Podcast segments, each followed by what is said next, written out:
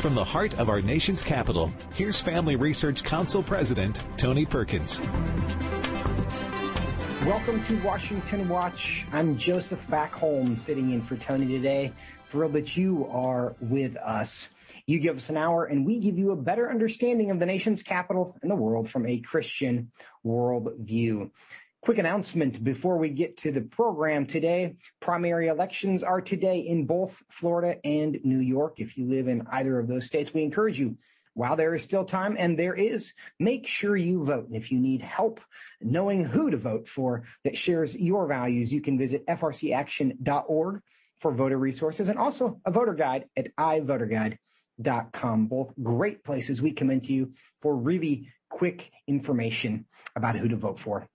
Today on the show, a couple of recent court cases could require religious schools to abide by federal rules related to sex and gender. What would that mean for Christian schools?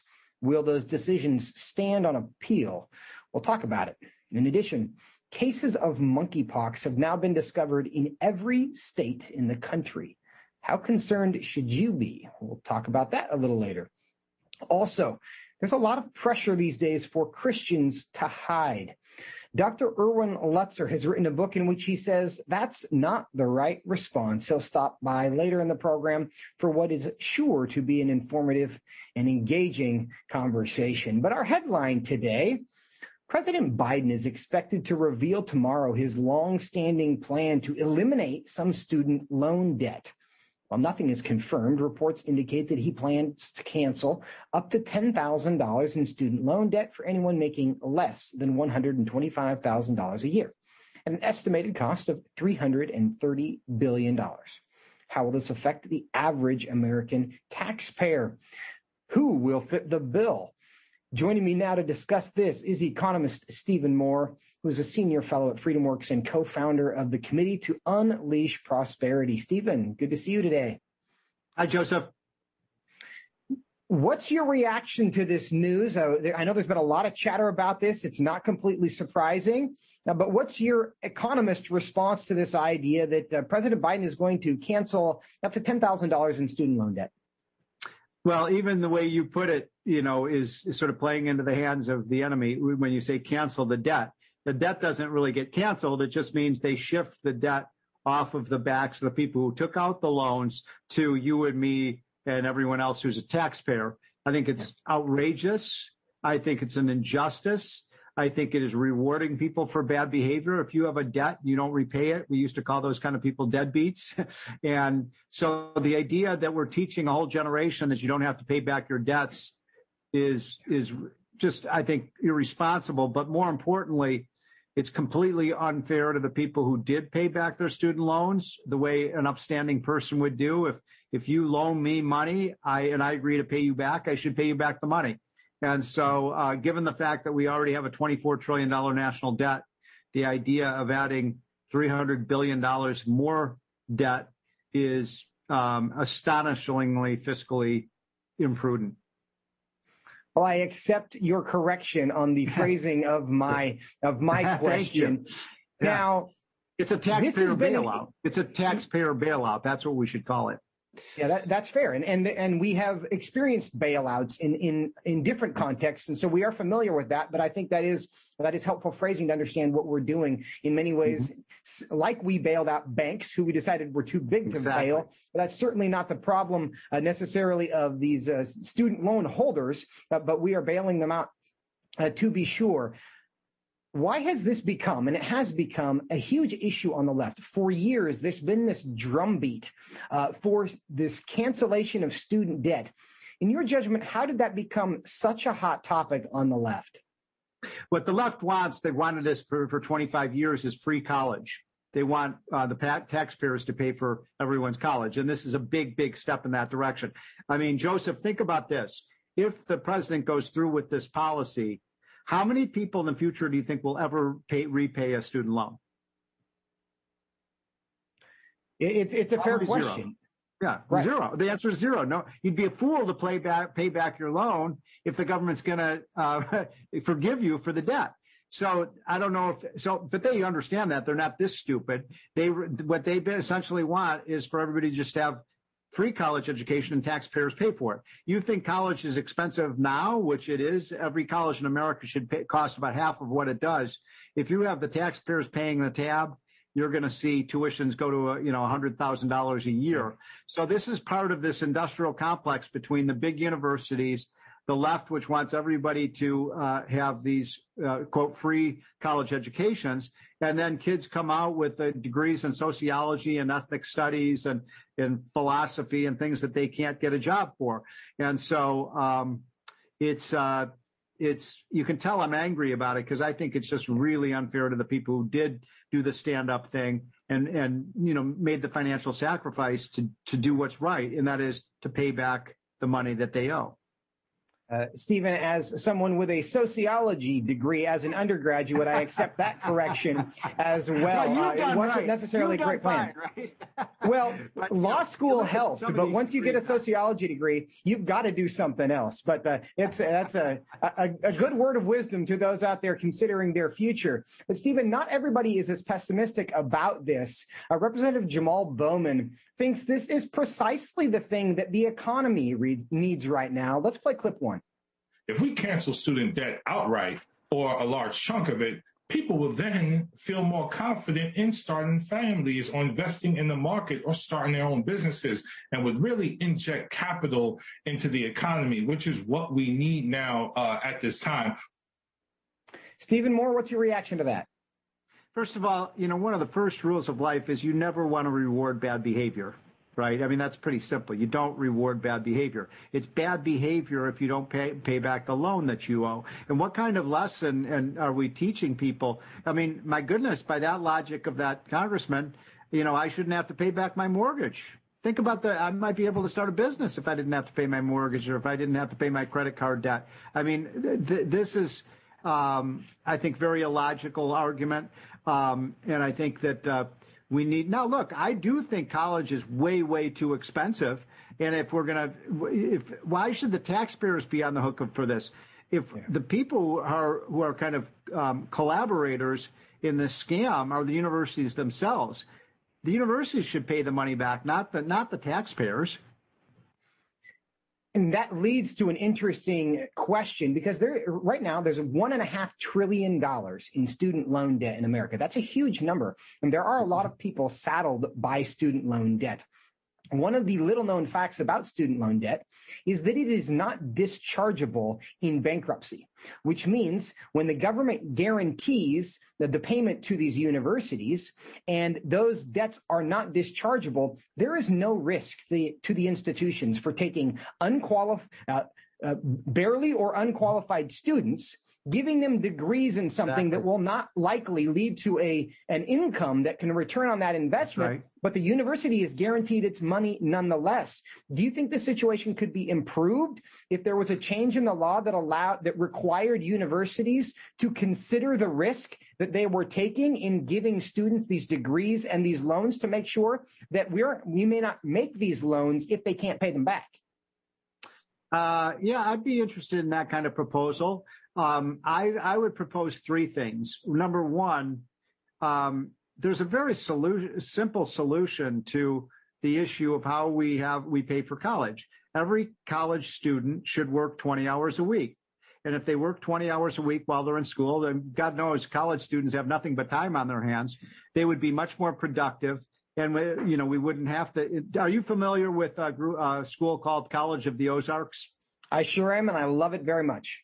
Yeah. So why can't every college be like that where right. you work the, for people who don't know what I'm talking about, that's a school where the tuition is zero because every student pays for their own tuition by working.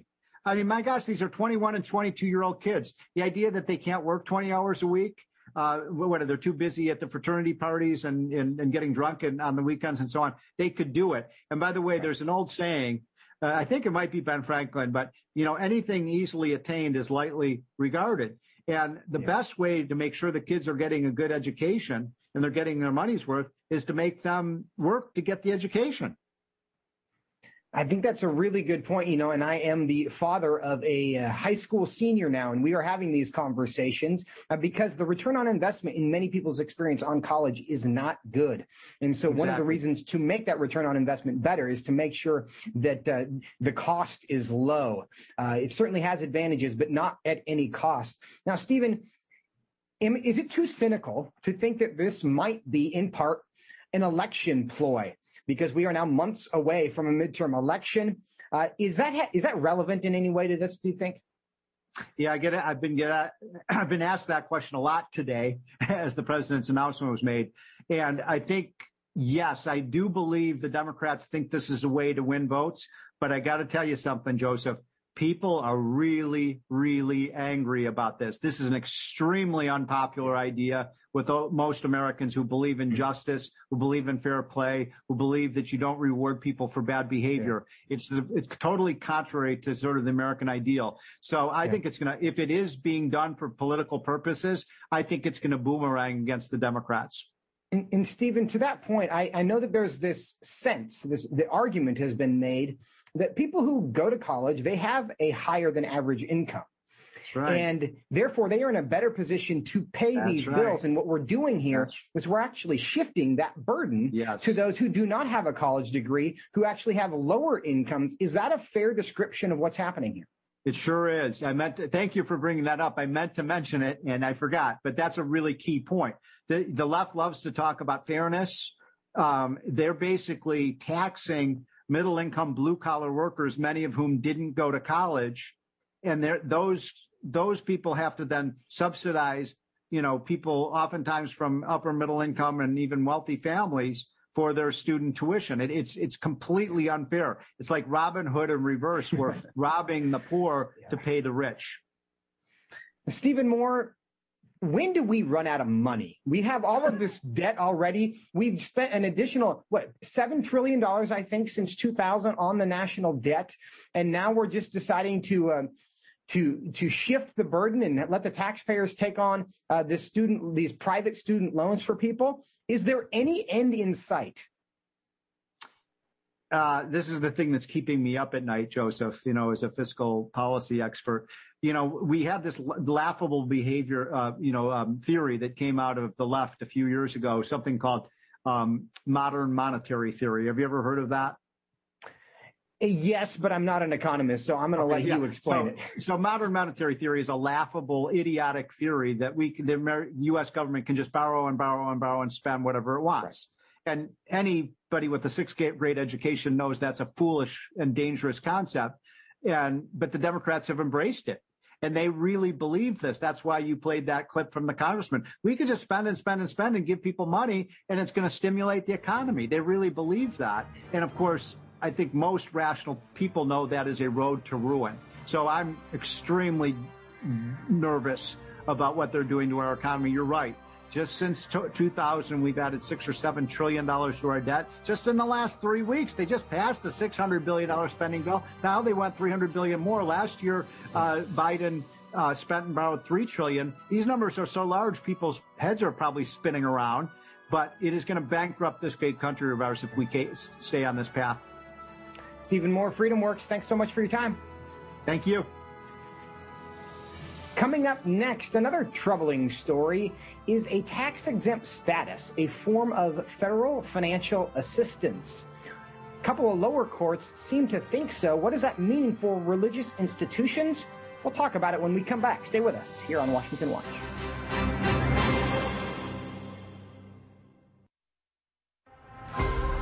Would you like to spend consistent time in God's Word? Then join Family Research Council on an exciting journey through the Bible. FRC's two-year Bible reading plan helps you to approach daily Bible reading intentionally. You will dive deeper into the nature of God and how His Word speaks into cultural issues of today. All wisdom comes from God, and He has given us the Bible as a way to understand the world. His Word is necessary in our lives, so much so that Christ said, we are to live on every word that comes from the mouth of God. He calls it our daily bread because we need it daily to sustain us and nourish us spiritually just like food does physically. Start this adventure today with Family Research Council. When you sign up, we'll text you with daily passages and questions that help prepare you for conversations with your friends and family. To begin this journey, visit frc.org/bible.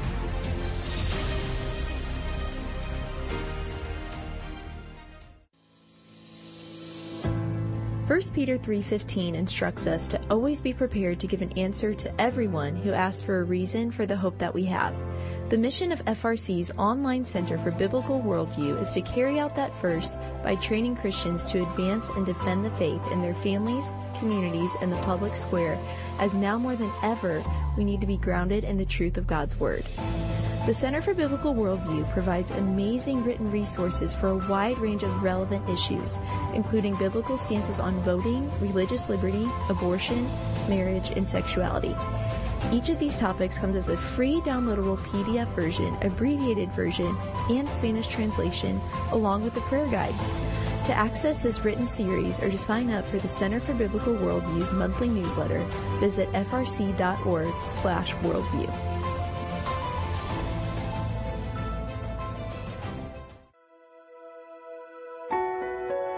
Did you know that from as early as 12 weeks, and certainly by 20 weeks, an unborn child can feel pain?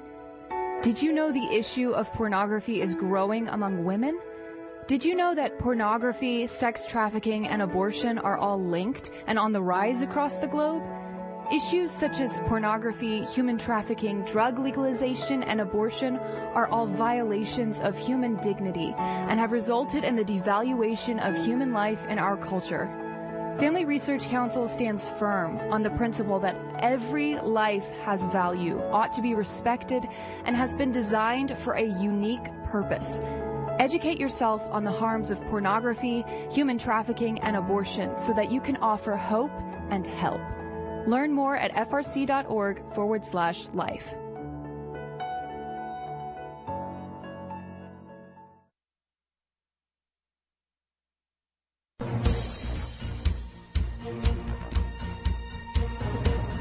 Welcome to Washington Watch. I'm Joseph Backholm, in for Tony today. The website is tonyperkins.com. Two federal courts recently determined that tax exempt status is a form of federal financial assistance, which would require thousands of schools to follow federal guidelines regarding sex and gender for the first time. What does this mean in practice? Will religious schools be required to comply with pronoun requirements? Will they be required to comply with allowing boys to compete in girls' sports and integrated locker rooms. Joining me now to discuss this is Greg Baylor, Senior Counsel and Director of the Center for Religious Schools at Alliance Defending Freedom. Greg, good to see you today. Good to be back with you, Joseph. Well, it's good to have you. Give us first a little background on these cases that led to this decision. Sure. Um, there's one case in California, one case in Maryland. In the California case, a Christian high school declined to play a tackle football game against another school that had a girl on its team. Uh, this girl and her parents were apparently unhappy with that, and they retained an attorney and sued the Christian school. Now, they were looking for a legal theory, and they wanted to allege that the school had discriminated against her on the basis of sex. And normally Title IX, which is a ban on sex discrimination, would not apply to this school. Why not? Because Title IX only applies to those schools that get, quote, federal financial assistance. And this school received no federal money of any kind other than tax exempt status, which we'll get to in a second. In the Maryland case, there were a group of girls who had attended a private religious school, and the allegations in their complaint say that they suffered from sexual harassment and sexual assault at their school.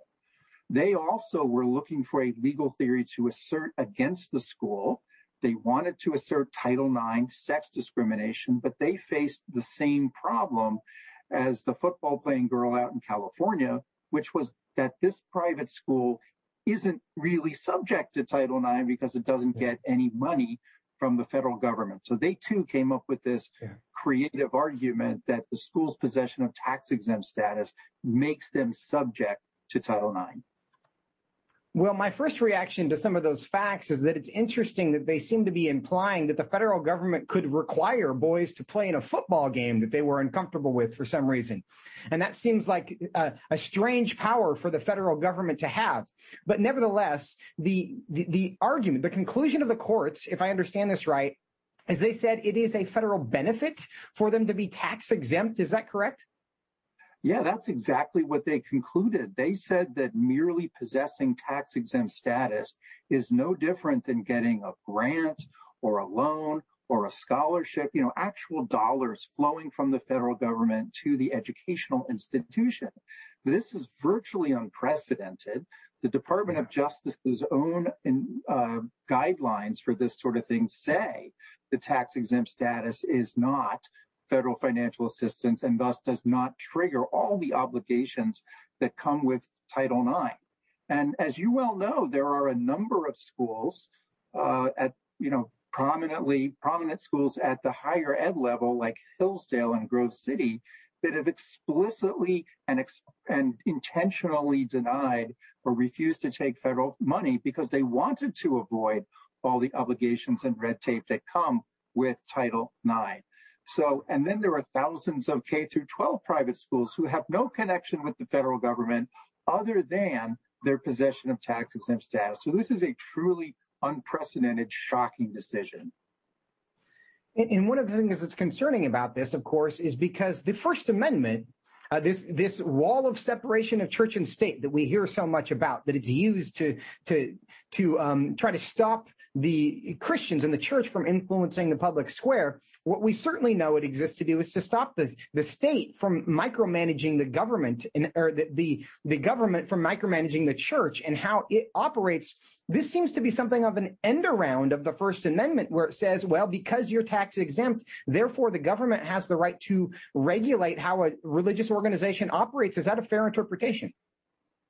Well, they're certainly making an end around what Congress intended. It's, it's very clear that Congress did not intend when it wrote the words federal financial assistance into the statute. They didn't intend for every private school in the country to be governed by Title IX. Now, one of the good things about Title IX is that it does have a very robust religious exemption, which does reflect, of course, First Amendment principles. But schools like these shouldn't have to invoke the religious exemption because they're not subject to Title IX in the first place. This just creates more litigation and liability risk, not just for religious private schools, but for non-religious private schools as well. Now, I understand we're talking about Title IX in education right now, but if this uh, precedent were to stand up upon review, do churches themselves uh, face a potential threat because they have tax exempt status and therefore that would be seen as a financial benefit from the government? Yes, they are because uh, Title IX is not the only statute uh, that uh, imposes a non-discrimination obligation on recipients of quote federal financial assistance. There are a multitude of statutes that have that trigger on them the Rehabilitation Act, Section 504 of it, Title VI of the Civil Rights Act of 1964, the Age Discrimination Act of 1975. These are statutes that churches and most schools have never bothered to think about because they've never been subject to them. Now, hopefully these two decisions will be reversed on appeal and this sort of reasoning won't spread to other uh, states and other jurisdictions, but we'll just have to watch and see if it plays out that way. And Greg, in our final minute, tell us a bit about that. What is the schedule? What is your expectation in these two independent cases, apparently considering the same question? Yeah, well, in the Maryland case, the school asked the judge to reconsider. And most of the time, when you ask a judge to reconsider a decision, tell them, hey, you got it wrong. They normally don't grant you that opportunity. I was encouraged to see that the district court judge in Maryland did agree to hold a hearing and reconsider this decision. There was a, a friend of the court brief filed uh, by a number of associations of private schools saying, Judge, please reconsider. Don't do that. That's going to happen on September 1st. And unfortunately, the California case won't be able to move as quickly, so it might be quite some time until the Ninth Circuit reviews that court's decision. But we'll pray that these appellate courts will get it right, or even that the district courts will change their mind. And we will pray with you. Greg Baylor, Alliance Defending Freedom, thanks for stopping by today. Thanks, Joseph. Good to see you. Coming up next, cases of monkeypox have now been confirmed in all 50 states. How concerned should you be? We'll tell you all about it when we come back. Stay with us here on Washington Watch.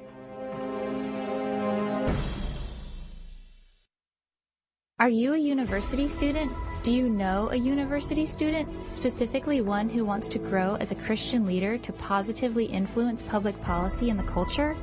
Look no further. Family Research Council has a life-changing 12 to 15 week internship program that has prepared and equipped students to take the next step in their professional journey. With a speaker series focusing on careers and callings, lectures from prominent conservative leaders, and weekly biblical worldview training, students will grow in personal and professional development.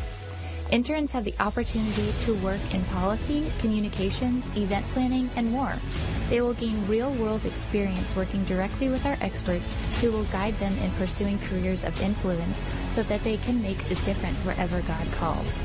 This paid internship offers fully funded housing in the heart of downtown DC, giving you the chance to experience our nation's capital. Visit frc.org slash internships to apply. What is biblical masculinity?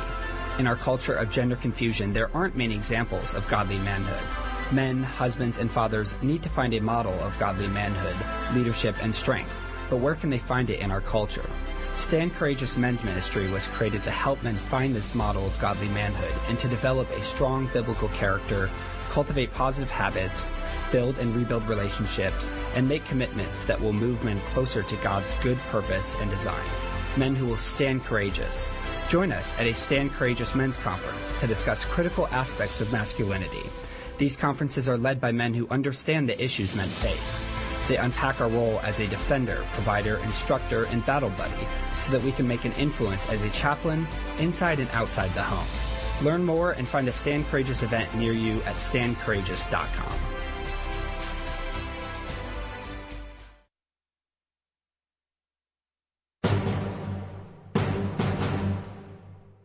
Welcome back to Washington Watch. I'm Joseph Backholm, sitting in for Tony today.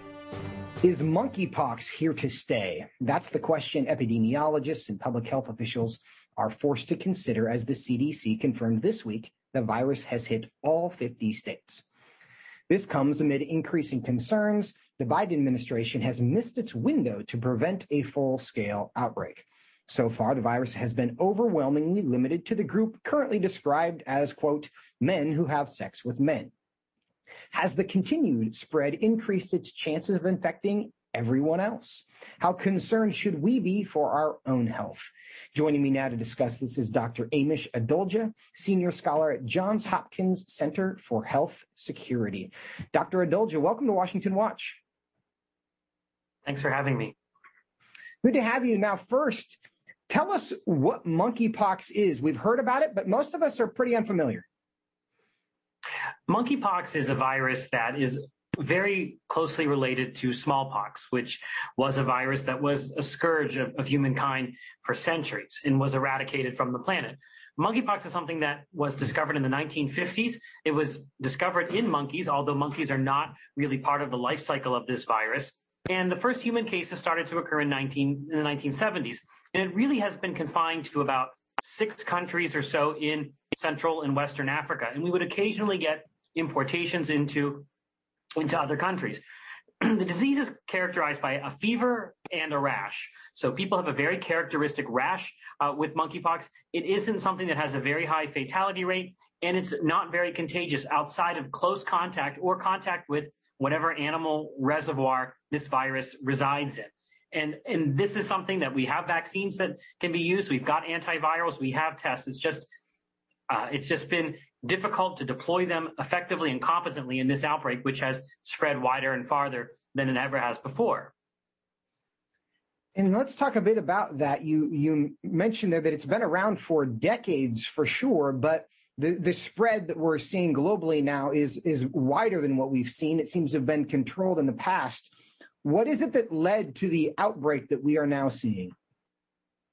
The best estimate for what happened is that this virus found itself in a social sexual network of men who have sex with men. And that's allowed the virus to take advantage of close contact between individuals to spread. It's not that the virus got a new capacity. It's just that it found itself in a, in a, in a hospitable environment to spread. And that's what's happened. And you have to recall that early, in the early days of this outbreak, many of the cases were misdiagnosed or there was delayed diagnosis because the virus was masquerading as a sexually transmitted infection. And that allowed the virus to get a head start. And we've been playing catch up ever since. So it's really the social network, the network effects, as well as the fact that it was being misdiagnosed as a sexually transmitted infection. And explain that difference. You say it's been misdiagnosed as a sexually transmitted infection. If that is not what it is, yet is predominant within the category of men who have sex with men, how would you categorize it? So when I say misdiagnosed as a sexually transmitted infection, what I mean is that in the past, monkeypox has usually been a travel related infection. It's not something that presented with lesions in the genital region. So if you're a doctor working in a sexually transmitted infection, monkeypox is not going to be on your radar. You're going to think about things like herpes or syphilis or chancroid or chlamydia or gonorrhea long before you would ever think of monkeypox. So many individuals got a diagnosis of a sexually transmitted infection, a traditional sexually transmitted infection, and did not get treatment or diagnosis for monkeypox, which then allowed the virus to spread. We don't know if this is sexually transmitted or just sexually associated. Obviously, when people have sexual relations with each other, there is close contact. So this clearly is sexually associated. There is some evidence that it might be transmitting sexually. They found the virus in bodily fluids, but that, that science has yet to been complete. But the thing is, is that because it was presenting in a way that people had never seen it present before, yeah. that led to a delay in recognizing that the problem existed and how big the problem was. And we've been playing catch up ever since because of those early uh, diagnoses that, that were missed and allowed the virus to spread. How much does the fact that this is occurring on the heels of COVID 19, how much has that affected uh, the global and national response to monkeypox? Many of us thought that we would be able to control monkeypox much easier than has been the case because this is a disease that we've known about for decades, for which we have off the shelf vaccines, antivirals, tests. This is not a very contagious disease. It requires close contact. It's not transmissible during its incubation period, as far as we know. So this should have been something that was easy to quash. And I think the fact that this is happening on the heels of COVID-19, where we saw systemic failures in containment, that, that yeah that, that really is not reassuring. It really makes me think that we need a wholesale reevaluation of how we respond to infectious disease emergencies because clearly we're not up to the task. This should have been something that was very easy. Uh, one other aspect of it is that we know that our public health agencies are overworked, they're understaffed and under-resourced, and, and they've burned out because of COVID-19. And these are the same people who have to now organize testing, vaccine clinics, uh, and a lot of public information campaigns for monkeypox. At the same time, they're still responding to COVID-19 and still feeling the after effects of that enormous response over the past two years. Dr. Adalja, in about 30 seconds, in your judgment, how concerned should the average American be about this? There is a tendency post COVID 19 to look at every infectious disease emergency through the, the lens of COVID 19. That would be wrong. Each infectious disease has its own transmission characteristics, its own level of contagiousness. And monkeypox is something that is not contagious in the way that a respiratory virus is contagious. This is something we have tools that we can stop, stop it with. The goal is really just to get those tools to be deployed competently without the bureaucracy and red tape that has hampered this response. I think this is something that can be contained, but only if the government acts as it needs to be, uh, responsive to the people on the ground that are actually combating this. Dr. Amesh Adalja, thanks so much for your time. Thanks for having me. Coming up, Erwin Lutzer has written a new book in which he argues Christians don't need to hide. He's going to join us next, and we're going to have a great conversation about why not. Stay with us here on Washington Watch.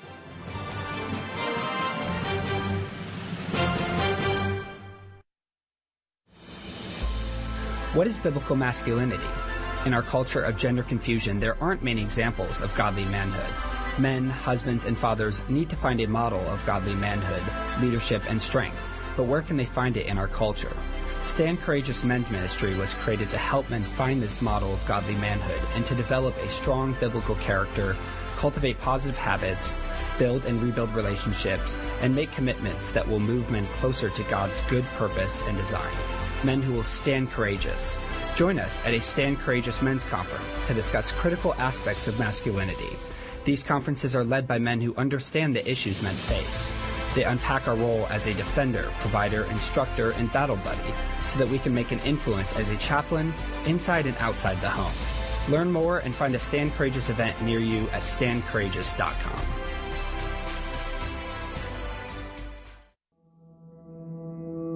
With the increase in tech censorship of conservatives and Christians, Family Research Council created a tech subscription platform to be sure we don't go completely dark due to censorship. It is important to us that we stay connected with you and that you stay informed. So if we get canceled, you can still access updates on faith, family, and freedom. How? Just text STAND to 67742 to sign up for our text alerts, and you will get FRC's content straight to your phone. Again, just text STAND to 67742 and you will get alerts on the biggest stories of the day. With just a simple text, always have access to our content and stay informed and connected with like-minded community. Text S-T-A-N-D to 67742. That's STAND to 67742.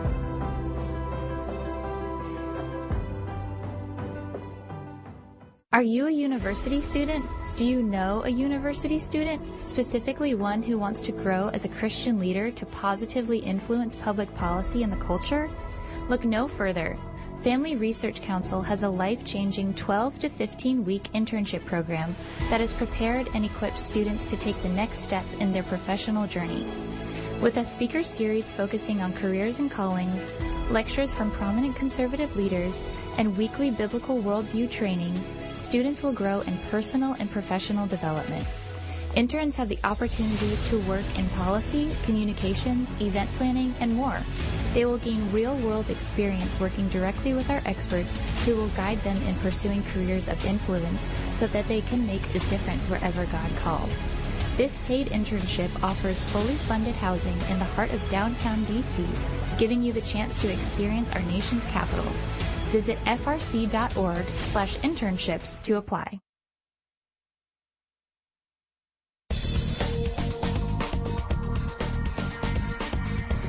Welcome back to Washington Watch. I'm Joseph Backholm, sitting in for Tony. The website is tonyperkins.com, where you can watch this and every episode of Washington Watch whenever it's most convenient for you. If you are a high school or university student, please join us for a free worldview session at the Pray Vote Stand Summit that will be happening in Atlanta, Georgia from September 14th through the 16th on September 16th from 4 to 7. We're going to have a special worldview session for high school and college students. I will be there doing an introduction to worldview. We will also have a 90 minute ask anything Q&A session where you can, as the name suggests, ask anything about the culture, worldview, your faith, the intersection between those things. It's going to be a great time. Look forward to having you there. Make sure you go register at prayvotestand.org slash summit, both for the summit itself as well as the free worldview session for college and high school kids. Look forward to seeing you there.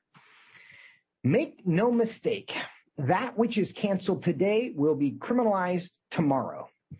This provocative statement is from the upcoming book No Reason to Hide by Dr. Erwin Lutzer. The book's subtitle, Why Bible Believing Christians Must Stand for Truth in a Darkening Culture, could be a slogan for what we believe here at FRC and Washington Watch. Now, this book deals with 10 pressure points at which believers clash with the culture and proclaims we must speak with compassionate clarity about the issues of the day. Joining me now to discuss his upcoming book is Dr. Erwin Lutzer. He's the pastor emeritus and formerly senior pastor of the Moody Church in Chicago for 36 years. Dr. Lutzer, great to have you today.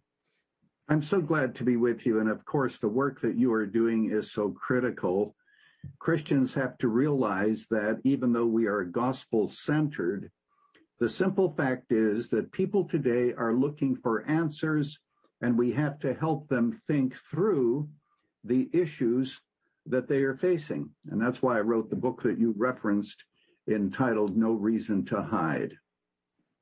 Well, you are very kind, and, and we are indeed endeavoring uh, today and every day to help people think a bit more clearly about a world that is indeed very confusing. And I want to talk about some of the, uh, the, the great points that you make in your book. And one of the things that you say to start this off is you say that today those who claim to be tolerant actually seek to be dominant.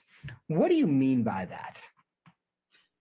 Well, the simple fact is the word tolerance has many different meanings, and in the minds of the left, tolerance does mean dominance. If you don't come along with their agenda, they will call you intolerant. And of course, what they don't recognize is that they are intolerant. They are unwilling to accept a different viewpoint. And that's why I discuss such things, of course, as the cancel culture. More than that, you know, speaking of dominance, I point out today that if you were to ask for a job or apply for a job, even if it's teaching chemistry in a university, you would be asked whether or not you feel comfortable with the whole LGBTQ agenda. Are you comfortable with multiple pronouns? So the culture has certain cultural streams, and those who claim to be tolerant are the ones are that are intolerant of anyone who doesn't go along with their agenda. I, I, think there are many examples of that. In, in your experience, Dr. Lutzer, how did this come to be? Well, you know, we often talk about cultural Marxism, but it is really true. Cultural Marxism says that we can bring about a Marxist country if we capture the institutions of the United States, such as education, the arts, the media, the values, and so forth. And so what you have is this has been being taught in the universities in our country for a long time. It now filters down to the reality that parents are facing in terms of schools. I make the point that a teacher here in the school system of Chicago told me that he it was not necessary, he said, for him to only tolerate same-sex marriage if he didn't celebrate it, he might lose his job. Dr. that's Lutzer? a line in the sand. And yeah. what we have to do is to help Christians to stand in and say, I will not go and cross that line. Dr. Lutzer, you use the term cultural Marxism. We've we've heard that uh, thrown about in a lot of dialogue. What do you mean when you say that? Well, it is the seeping in of Marxism, but not the kind of Marxism in Russia, which brought about a revolution, or in China, but the slow march through all the institutions. And that's what we see happening today. And of course, words are misused. I have an entire chapter on how language is misused today. Let's take the word equality. You have equality is a perfectly good word, but what you do is you have it applied to marriage, marriage equality. Well, you and I know that those are two things that are not equal. It's not equal to say that two men living together are a marriage, but in our world today, language is used in order to propagate an agenda. So what we have to do, according to them, is to tear down our history vilify the United States, and then build a whole new system based on a humanistic slash Marxist worldview.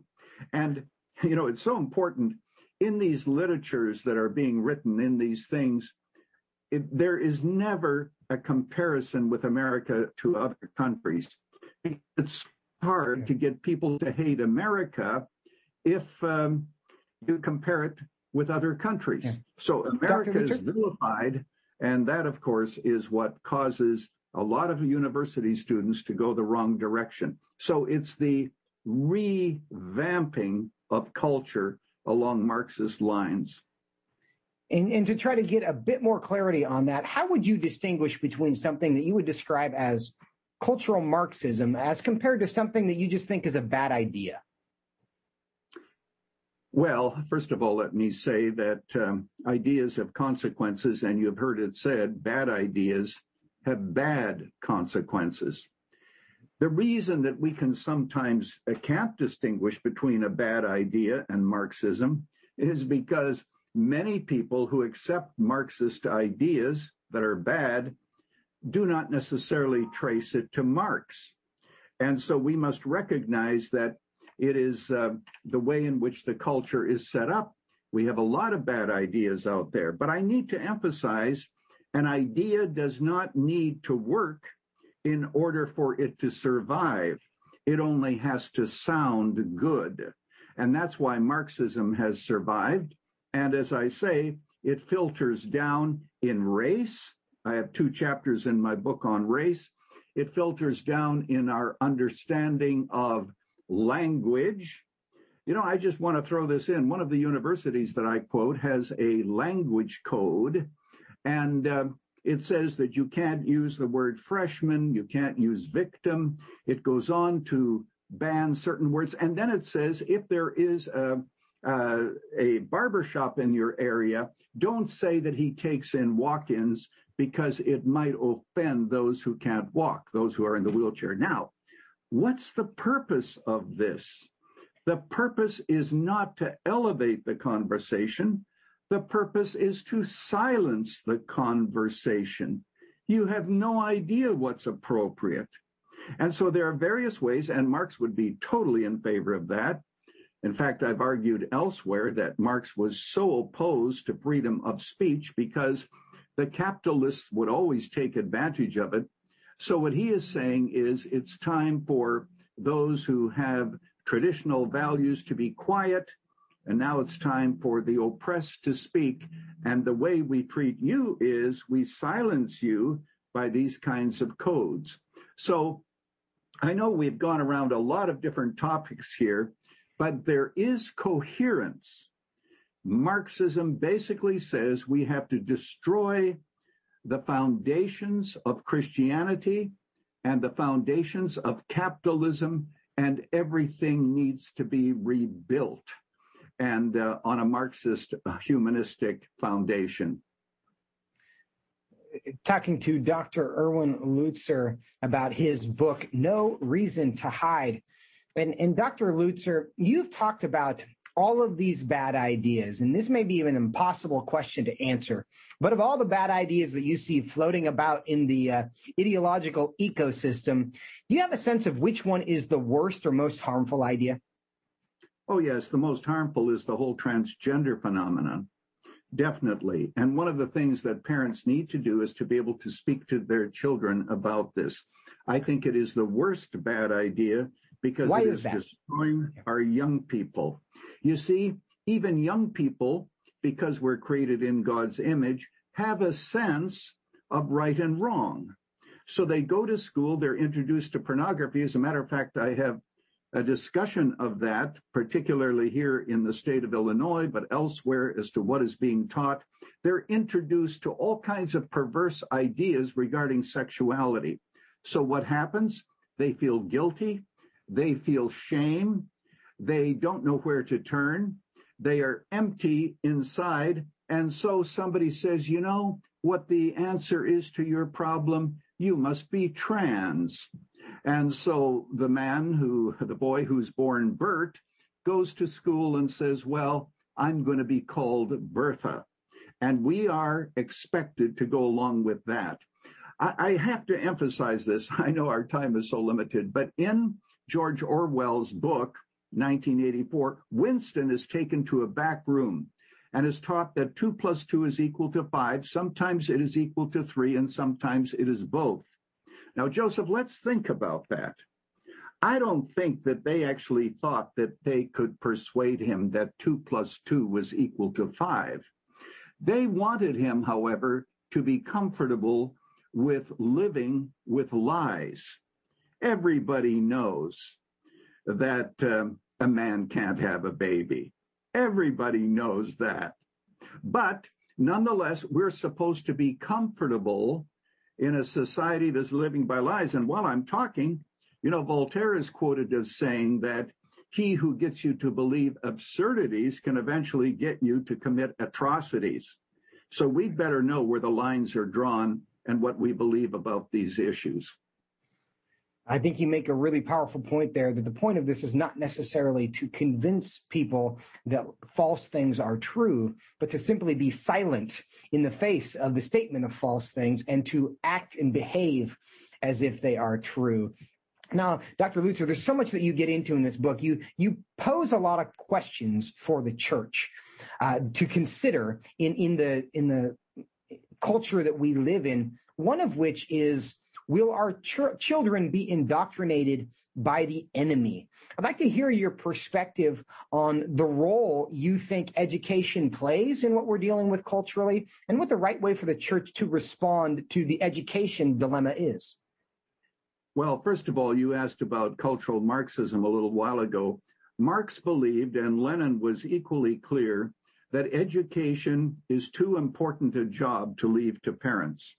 So as a result, they believed not in public schools, but state sponsored schools. Why? So that the children would be learn uh, not to be oppressed, because after all, the family has to be destroyed because men oppress their wives, parents oppress their children, they take them to church. God, of course, is the ultimate oppressor. So education, therefore, has now fallen into the hands of leftists. And I want to say to the parents, and this speaks directly to your issue, God, God is going to hold you accountable for the education of your children. And that's why I advocate strongly, if possible, perhaps they should be homeschooled. There are also faith-based schools. If that is impossible, what you need to do is to make sure that you stay on top of what they're being taught in our public schools because it does depend on the school. There's still some public schools who believe in uh, relative amount of decency and uh, core values. Right. But you need to stay on top of that because someday God is going to hold you accountable for that. And our greatest legacy is going to be lived out in our children. My heart breaks. I weep for the children of this nation. Dr. Lutzer, you also in in your book uh, talk about the fact that Christians need to accept the blessing of suffering, and you talk about that as part of discipleship. Why do you think that's so important today? Because the average American believes this that if we were really faithful to God, we'd always live with freedom. We'd have governments that are supportive of Christianity and so forth. Well, we've had that in the past. But I have to say that when you study church history, that kind of an arrangement is very rare. Church history is filled with a suffering church. And what I say in that chapter is we have to rethink this and we have to come to the conclusion that indeed, correctly understood, suffering for Christ can be a blessing. Listen to the words of Jesus. Blessed are you when men revile you and persecute you and say all manner of evil against you falsely for my name's sake. Great is your reward. For so persecuted they the prophets that were before you. The apostle Paul says, to this you were called, not only to believe in him, we love that part, but also to suffer for his name. So we as Americans who've had it so easy, relatively speaking, we need to rethink what suffering for Jesus Christ really means and suffer well because actually, as I show, it becomes a stepping stone to a Dr. new Lutzer? kind of gospel witness. Unfortunately, I must cut you off because we are out of time. He is Dr. Lutzer. The book is No Reason to Hide. Pick it up. It is uh, fascinating and encouraging. Thanks for your time. Thanks, and God bless. And that's a great reminder the blessing of suffering as we go home today about what we are called to. He is with us, which is why we can fear God and nothing else. We'll see you tomorrow here on Washington Watch. Washington Watch with Tony Perkins is brought to you by Family Research Council and is entirely listener supported. Portions of the show discussing candidates are brought to you by Family Research Council Action. For more information on anything you've heard today, or to find out how you can partner with us in our ongoing efforts to promote faith, family, and freedom, visit TonyPerkins.com. Also, to leave a comment about Washington Watch, call our watch line at 1 866 372 7234.